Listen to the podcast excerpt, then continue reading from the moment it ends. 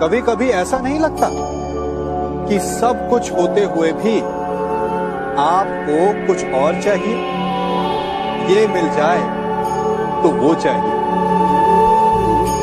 यदि आपको ऐसा असंतोष अनुभव होता है तो इसमें कोई आपत्ति नहीं है, क्योंकि संतुष्ट हो जाना मनुष्य का स्वभाव ही नहीं है। और इसी कारण मानव ने सभी जीवों में सबसे अधिक विकास किया। इसीलिए मनुष्य ने आर्थिक और शक्ति रूप से वृद्धि की। संपन्नता बढ़ती गई, ज्ञान बढ़ता गया। अर्थात विकास के लिए असंतोष बहुत आवश्यक है। परंतु समस्या तब उत्पन्न होती जब ये असंतोष ईर्षा में बदल जाता है। जब आप स्वयं की संपत्ति अर्जित करने की अपेक्षा ये प्रयास करने लगते हैं कि आपके प्रतिद्वंदी की संपत्ति अधिक ना रहे। तब ये असंतोष ईर्षा में बदल जाता है। और यही ईर्षा जन्म देती है अपराध को, षड्यंत्र को। तो प्रश्न ये उठता है कि इस ईर्षा से बचा कैसे जाए? और इसका केवल एक ही उपाय है। जब प्रयास अपने साथ साथ दूसरों के विकास का भी हो, तब जाकर ईर्षा समाप्त होती है और प्रारंभ होता है आनंद का, वास्तविक विकास का। हमारा शरीर प्रकृति का एक महान आविष्कार है। इससे जटिल संरचना संसार में और कोई नहीं। हमारा शरीर जितना जटिल है यदि इसे ठीक से जाना जाए तो इससे अधिक सरल ज्ञान देने वाला और कोई नहीं। हमारे शरीर में पंच इंद्रिया होती हैं, जो हमें भाव, गुण और वस्तुओं का बोध कराती हैं। हमारे पास आँखें, नाक, स्पर्श के लिए त्वचा है, कान और जीभा है। सबका भिन्न भिन्न कार्य है। आँखों से देखना कानों से सुनना, नथनों से श्वास लेना, त्वचा से स्पर्श करना और जीभा से स्वाद लेना। परंतु क्या आपने कभी सोचा कि प्रकृति ने हमें दो आँखें दी, दो नथने दी, दो कान दी स्पर्श के लिए ये पूरा शरीर दी परंतु जीवा केवल एक दी? ऐसा क्यों? क्योंकि प्रकृति चाहती है कि हम देखें अधिक, सुने अधिक। और ज्ञान अधिक अर्जित करें, बोले का। क्योंकि अधिक वाचाल नाश को निमंत्रण देता है, स्मरण रखिएगा। मनुष्य सुंदरता से आकर्षित होता है, उससे प्रेम करता है और असुंदर को देता है। ऐसा होता है ना? क्या आप ऐसा नहीं करते? करते हैं। तो सुंदर और असुंदर की परिभाषा क्या है? इस आकर्षण और विकर्षण का कारण क्या है? कभी सोचा है? कभी सोचा है कि जिससे आप प्रेम करते हैं, जिसके प्रति आप आकर्षित होते हैं, अचानक से उसके लिए मन में वितृष्णा आ जाती और जिसके प्रति घृणा होती उसके लिए एकाएक आपके मन में प्रेम उमड़ आता है। कारण है दृष्टिकोण। क्योंकि सुंदरता आपके मन में होती है आपके सोच में होती, आपके दृष्टिकोण में होती। इसीलिए किसी को कीचड़ में खिला हुआ कमल सुंदर लगता है। और किसी को निर्मल चंद्रमा में भी कलंक का धब्बा दिख जाता है। यदि आपको सुंदरता अनुभव करनी हर पल आनंद में रहना है तो अपने दृष्टिकोण को सुंदर बनाए और अपने आप सब कुछ सुंदर बन जाए।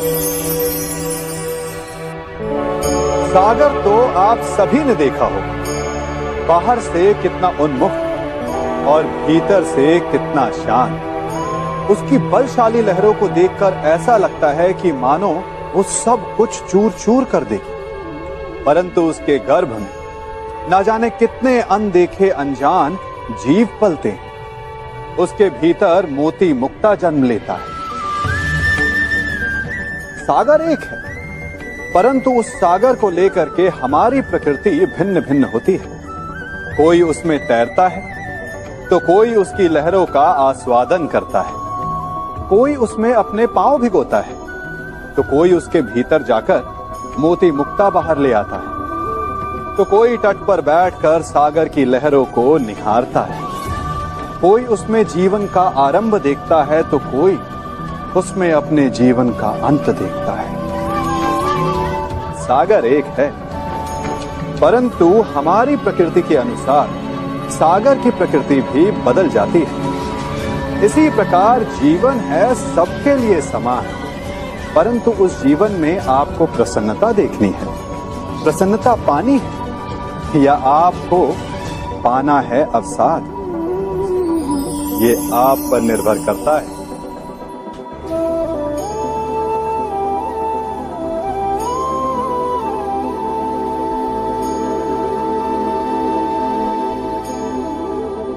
विश्वास,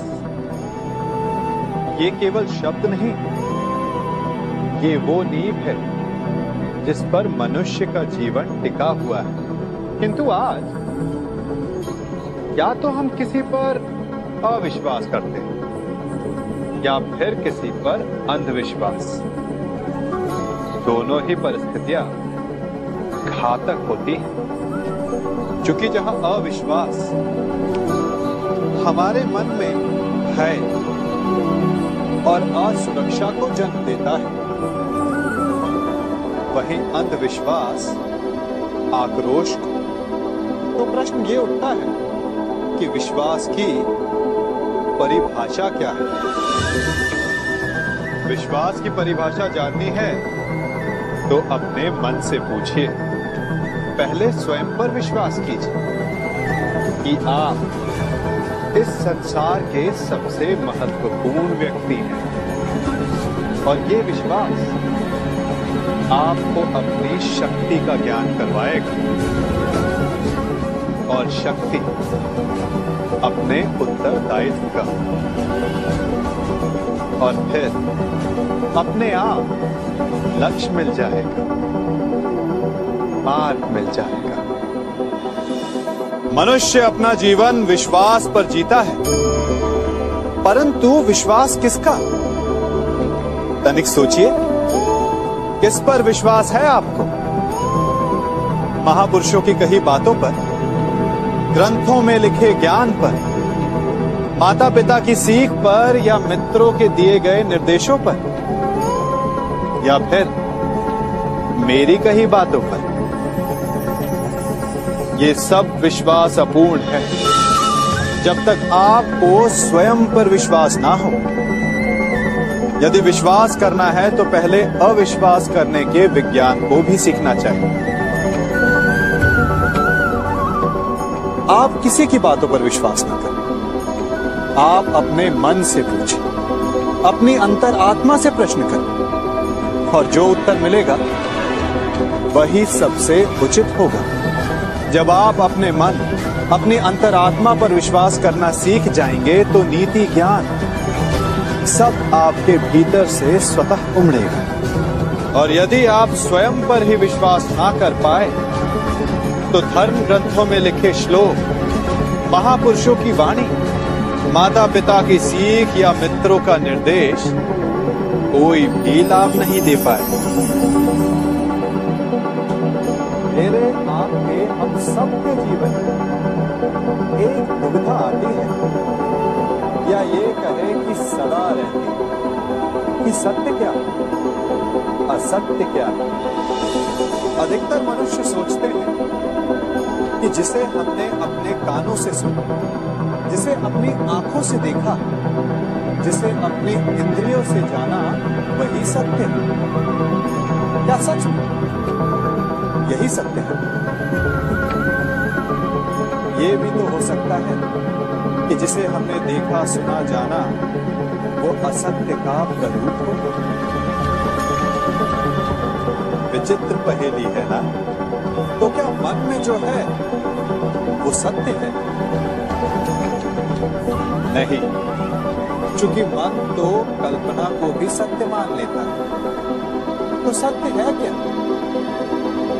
सोचिए। सत्य वो नहीं जिसमें हमारा हानि लाभ छिपा। सत्य वो नहीं जिसे तोड़ा मरोड़ा जा सके सत्य वो जिसमें जीव मात्र का कल्याण छिपा। सत्य वो है जिसमें कटाप ना हो। प्रेम हो सत्य वो है जिसमें स्वागत हो। जिस प्रकार शरबत कभी कड़ुआ नहीं हो सकता उसी प्रकार सत्य भी तीखा, कटु या चोट पहुँचाने वाला नहीं हो सकता। किसी नाते कभी कभी असत्य भी सत्य का ही एक रूप